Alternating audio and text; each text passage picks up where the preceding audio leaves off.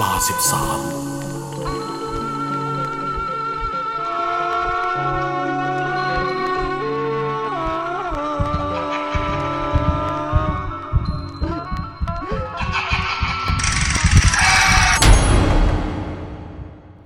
เรือนร้างข้างบ้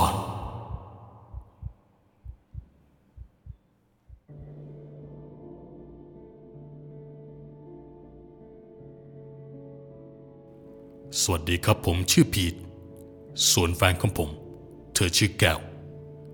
เรามาเช่าบ้านอยู่ด้วยกันหลังจากที่เราทั้งสองเรียนจบ และแต่งงานกัน บ้านที่เราเช่าอยู่ จะเป็นบ้านทาวน์เฮาส์สองชั้น อยู่ในซอยซอยหนึ่งของกรุงเทพมหานคร ที่เราเช่าจะมีทั้งหมดสี่คูหา ซึ่งผมอยู่คูหาที่สี่และฝั่งติดกับหลังที่เช่า จะเป็นบ้านร้างครับ เป็นบ้านสองชั้นทรงไทยประยุกต์ แล้วเขาก็ติดป้ายประกาศขายเอาไว้ ก่อนที่ผมจะไม่อยู่เสียอีก เราเช่าอยู่กันมาปีกว่า ผมกับแก้ว ก็เริ่มเห็นว่ามีคนมาดูบ้านบ้าง แต่ก็พากันขอตัวกลับ ขนาดเข้าไปดูแค่ไม่เท่าไหร่ มีอยู่รายหนึ่ง เขาขับรถบกกลับมาจอด ถามผมว่า พอจะรู้หรือเปล่าว่า เรือนไทยหลังนี้เคยเกิดอะไรขึ้น เพราะตอนขึ้นไปชั้นสอง ได้ยินเสียงรถวิวแชร์ดังแกรกแกรกแกรกมองหาจนทั่วก็ไม่เจอใคร ได้ยินเป็นเสียงปืนดัง แต่ก็หาต้นต่อไม่ได้ ผมก็ตอบตามตรงว่า ผมไม่รู้ประวัติอะไรเลย แต่ผมไม่เคยพบเจออะไรทั้งนั้นแหละ ทั้งที่อยู่ข้างบ้านหลังนี้แท้ เรื่องนี้ผ่านไป ผมกับแก้วฟังฟังไว้ไม่ได้เก็บมาใส่ใจ เพราะเจ้าของบ้านเขายังกล้าเดินเข้าออก ไม่มีทีท่าหวาดกลัวสักหน่อย พี่เจ้าของบ้านเขาเป็นผู้ดีเก่า ชื่อคุณทีครับ เวลาพาคนมาดูบ้านคุณทีก็มักจะถามเราสองคนว่า เคยเห็นใครในบ้านหรือเปล่า ผมกับแก้วก็ตอบไปว่า ก็ไม่เห็นใครนะ ซึ่งตรงนี้ก็ไม่เข้าใจ พี่เขากลัวขโมย แต่ไม่อยากจะล็อกแม่กุญแจ แล้วทำไมคุณทีไม่คล้องแม่กุญแจเอาไว้ล่ะครับ คล้องไม่ได้หรอกครับ ก็คุณย่าท่านไม่ให้ครอง ท่านไม่ชอบ คงกลัวออกจากบ้านไม่ได้ อ๋อออกครับ เดี๋ยวถ้ายังไง ผมจะเป็นหูเป็นตาให้นะครับ ผมตอบคุณที แล้วพรางมองขึ้นไปที่ชั้นบน ตอนนั้นเห็นหญิงชราคนหนึ่ง เอามือแง้มหน้าต่างออก แล้วมองลงมาที่เรา ซึ่งผมก็ถามคุณทีไปว่า ขายบ้านนะเราเหรอ คุณทีตอบว่ายังขายไม่ได้ ตอนนั้นเขาก็ยื่นถุงขนมไทยเจ้าดังมาให้ผม เป็นสินน้ำใจ ที่ช่วยเป็นหูเป็นตาให้ จากนั้นเราต่างก็แยกย้าย เพราะพระอาทิตย์เริ่มจะตกดินแล้ว ภาพตัดมาที่บ้านของผมกับแก้ว เราเลี้ยงแมวไว้ทั้งหมดสองตัว เป็นสายพันธุ์สกอตติชทั้งหมด ตัวผู้ชื่อพะโล ส่วนตัวมีให้ชื่อว่าหนีโม เราเลี้ยงในระบบปิด ซึ่งผมไม่รู้นะว่า มันเป็นสาเหตุที่ทำให้แมว ค่อนข้างที่จะแสวงหาการออกไปเปิดหูเปิดตาข้างนอกหรือเปล่าแต่ที่เลือกเลี้ยงในระบบปิด มันก็มีเหตุผลนะครับ เราเคยเสียแมวที่เลี้ยงไว้ถึงสองครั้ง ครั้งแรกคือแมววิ่งออกไปถูกรถเหยียบตายคาที่ ต่อมาเราไปซื้อแมวจากฟาร์มชื่อดัง พอเอากลับมาเลี้ยงได้ไม่ถึงปี เป็นพันเปอร์เซีย แมวตัวนั้นก็ไม่รักดีหนีออกจากบ้าน มันคือเหตุผลที่ทำให้ผมกับแก้ว ไม่คิดจะกลับมาเลี้ยงในระบบเปิดอีกเลย แต่ก็มีวันที่สองเราพลาดกับเรื่องแมวอีกครั้ง ซึ่งช่วงนั้นเป็นช่วงที่แก้วตั้งท้องได้สามเดือน คืนนั้นเวลาประมาณสามทุ่มผมกลับจากที่ทำงาน แล้วดันปิดประตูไม่สนิทคราวนี้ไอ้เจ้าพันโลกับหนีโมนะมันหายไป ผมเห็นหลังของมันไวๆว่ามันเข้าไปที่บ้านข้างๆตัวเองจะเข้าไปตอนนี้ได้ยังไง เดี๋ยวเจ้าของบ้านจะคิดว่าเราไปขโมยของนะโทรหาคุณทีก่อนไหม แล้วตัวเองจะให้เขาทำยังไง ถ้าไม่รีบ แมวอาจจะเตลิดออกจากบ้านหลังนี้แล้วหายไปเลยก็ได้นะ ผมยืนเถียงกับแก้วอยู่สองนาที ก็ตัดสินใจหยิบไฟฉายแล้วปีนไปเอาแมวกลับ ผมปีนรั้วเข้าไปคนเดียว แล้วบอกให้แก้ว คอยดูข้างนอกไว้ ภายในบ้านค่อนข้างมืด เมื่อผมเดินผ่านหน้าต่างชั้นล่าง ซึ่งมันแง้มเอาไว้ประมาณสองฝ่ามือ ก็ทำให้ผม รู้สึกได้ถึงความเหม็นอับ พร้อมกับลมมาปะทะเข้าที่ใบหน้าอย่างจัง จากนั้น ผมก็เห็นหลังไวๆของนีโม วิ่งผ่านหน้าผมไปแสงจากดวงตาของนีโมกระทบมา มันหันหลังมองแล้ววิ่งขึ้นบันไดไปเลย แต่จู่ๆเจ้าพะโลก็กระโดดมาชนหน้าของผม ข้ามออกจากหน้าต่าง วิ่งจูดออกจากบ้านไป ตัวเองพะโลกไปแล้วทำให้แก้ว ไล่แมวกลับเข้าไปในบ้านได้ทัน และตอนนั้น ผมยังพยายามเรียกไอ้ตัวที่เหลืออยู่ตลอด ผ่านไปราวๆห้านาที นีโมก็ไม่ยอมลงมา ผมจึงถือวิสาสะปีนหน้าต่างเพื่อขึ้นไปเอานิโมลงมา และตอนที่ผมขึ้นมายืนบนเรือนไทย ผมวาดไฟฉายไปมาทำให้เห็นว่าที่นี่ ไม่ใช่บ้านร้าง ความรู้สึกเหมือนมีคนใช้ชีวิตอยู่ในนี้ ตอนนั้นหัวใจของผมมันเต้นแรงขึ้น รู้สึกขนลุกที่ต้นคอตลอด จากนั้นผมก็ได้ยินเสียงตึกตึกตึกเลยรีบส่องไฟฉายไปหา ซึ่งตอนนั้นแก้ว ก็ดันโผล่หัวมาตรงที่ช่องหน้าต่าง จนผมต้องสะดุ้ง เจอนีโม่ไหมโธ่เขาตกใจหมด นู่น นีโม่วิ่งขึ้นไปข้างบน เมื่อผมพูดจบ เสียงตึกตึกเหมือนมีใครเดินอยู่กลางบ้านก็ดังขึ้น พอส่องไฟไปเจอต้นต่อ ก็ทำให้ผมแทบสิ้นสติ ปลายเท้าคู่นั้น แยกออกจากกัน ที่วางขามีไม้เท้าค้ำยันเอาไว้ ผมไล่ไฟเลื่อนขึ้นไปเรื่อยๆทำให้เห็นลักษณะของคนที่อยู่เบื้องหน้า เป็นชายชราสวมกางเกงผ้าแพรสีฟ้า เสื้อสีครีมสวมหมวกไหมพรมสีเทาใบหน้าเหี่ยวย่นบ่งบอกได้ว่าเป็นชายชราวัยประมาณ 80 ปีเห็นจะได้ แมววิ่งขึ้นไปด้านบน ขึ้นไปตามลงมาสิพ่อหนุ่มเอ้ย อ๋อครับ ผมขออนุญาตเลยนะครับ ผมตอบกลับไปโดยลืมถามว่า คุณปู่นั้นเป็นใคร แต่เห็นได้ว่าคุณปู่เดินนำผมขึ้นไปด้วยความสัตย์จริงนะครับ คือตอนนั้นผมรู้สึกว่าผมหนาวมากๆ เพราะขนาดที่เขาเดินผ่านผมไป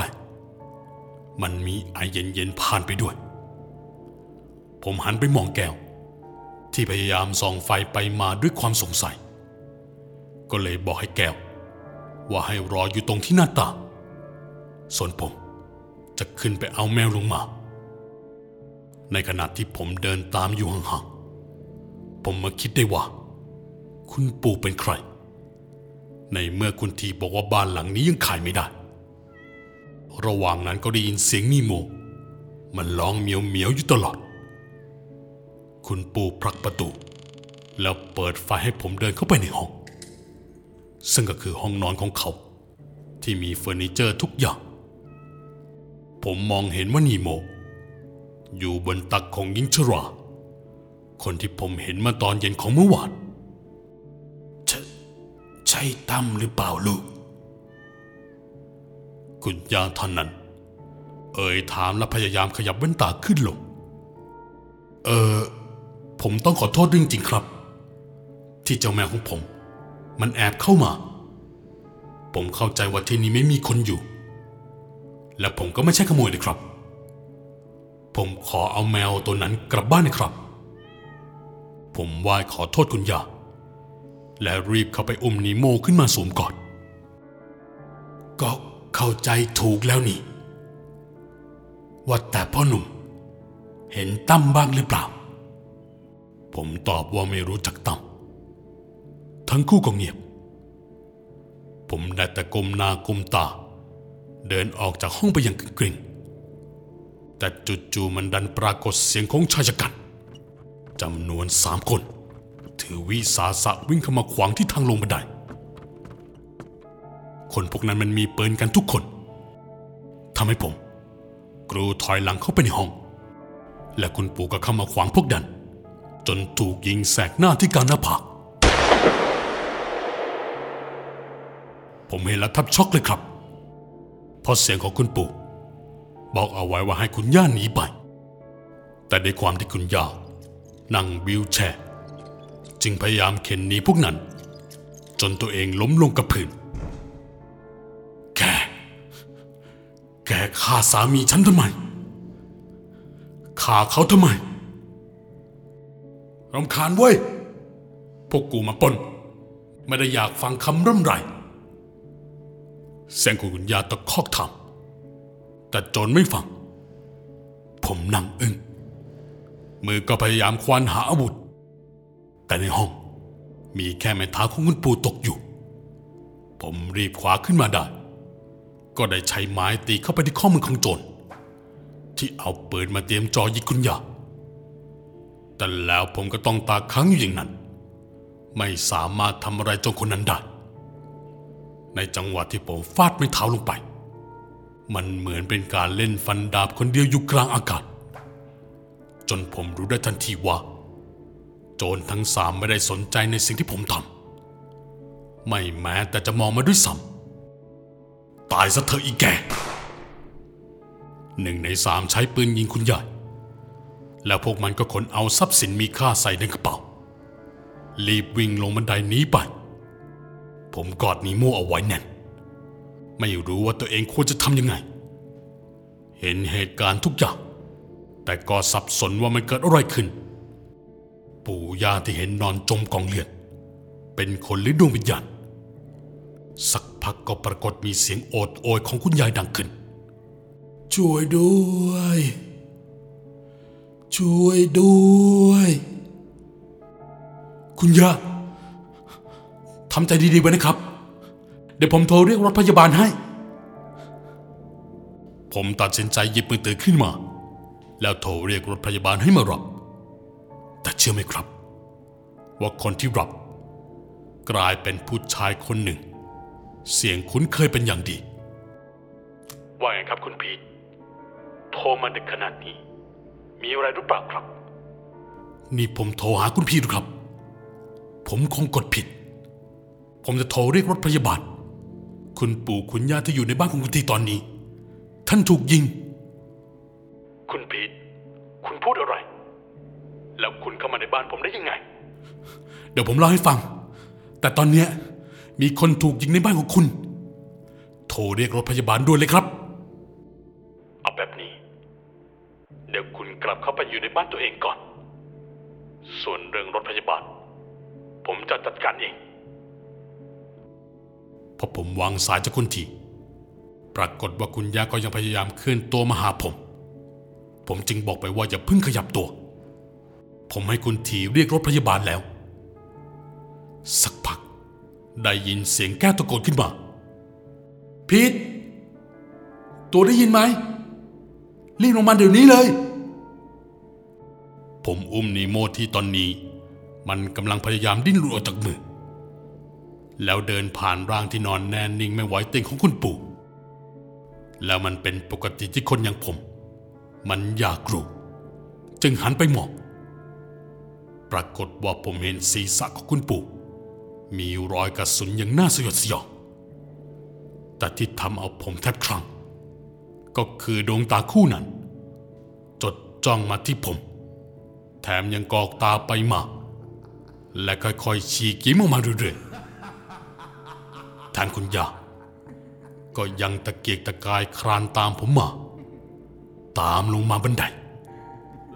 คุณย่าเองก็ฉีกิ้มส่งมาให้ผม พร้อมทั้งพูดว่า เมื่อไรตั้มจะมา จากนั้นก็พยายามคลานตามผม ที่วิ่งลงบันไดด้วยใจที่เต้นระทึก ผมรู้ได้ในทันทีว่า ปู่ย่าคู่นี้น่าจะไม่ใช่คน ผมคลำทางวิ่งลงมาถึงหน้าต่างที่ใช้ตังปีนเข้ามา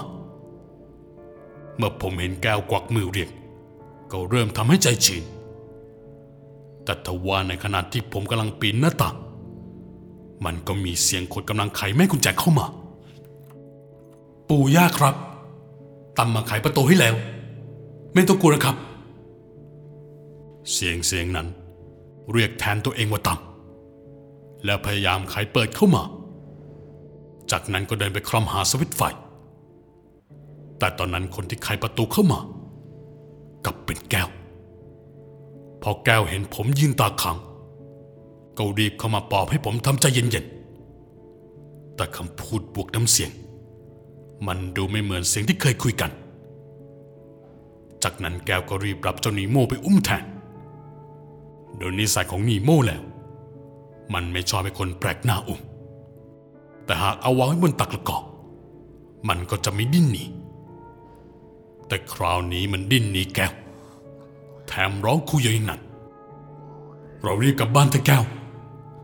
ผมพูดอย่างระร่ำระรัก ขณะที่เสียงของแก้ว ดังขึ้นมาอีกครั้งผิด ทำไมตัวยังไม่ออกมาอีกจู่ๆผมเห็นว่าทั้งแก้วและคุณทีเดินเข้ามาในบ้านพร้อมกัน มันทำให้ผมทำอะไรไม่ถูกเลยผมตาค้างที่พอหันกลับมาอีกที แก้วที่ยืนอยู่กับผม มันได้หายไปแล้ว แต่เจ้าหนีโมตอนนี้ลอยอยู่กลางอากาศทำให้ผม ตัดสินใจรีบคว้านีโม แล้ววิ่งออกมาจากบ้านหลังนี้ เพราะไม่รู้ว่าสองคนตรงหน้า มันเป็นคนหรือผีกันแน่พอกลับเข้ามาในบ้านสองคนนั้นก็ตามเข้ามาด้วย ผมจึงพยายามถามความจริงกับคนทีว่า บ้านหลังนี้มันมีอะไร แต่คุณทีก็ขอให้เล่าเหตุการณ์ทุกอย่างที่เจอให้เขาฟังก่อน ที่จะบอกเล่าเลยทุกอย่างให้ผมฟัง ที่ผมเห็นก็คือคุณปูผม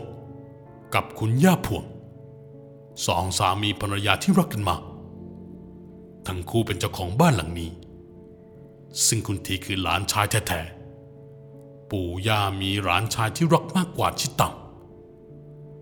ก่อนนั้นเตรียมจะยกบ้านหลังนี้ให้เป็นมรดกแล้ว แต่เนื่องจากตั้มเริ่มมีอาการทางประสาท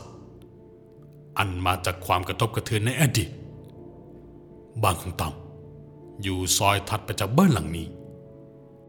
ตั้มชอบมาคลุกตัวอยู่ที่นี่บ่อยๆ วันหนึ่งตั้มเดินเอาแม่กุญแจมาล็อกที่หน้าประตูและหลังบ้าน เลยกลายเป็นว่าขังปู่ย่าไว้ ในวันที่โจรชั่ว ปีนขึ้นบ้านโดยงัดเข้าทางหน้าต่างที่ถูกแง้มเอาไว้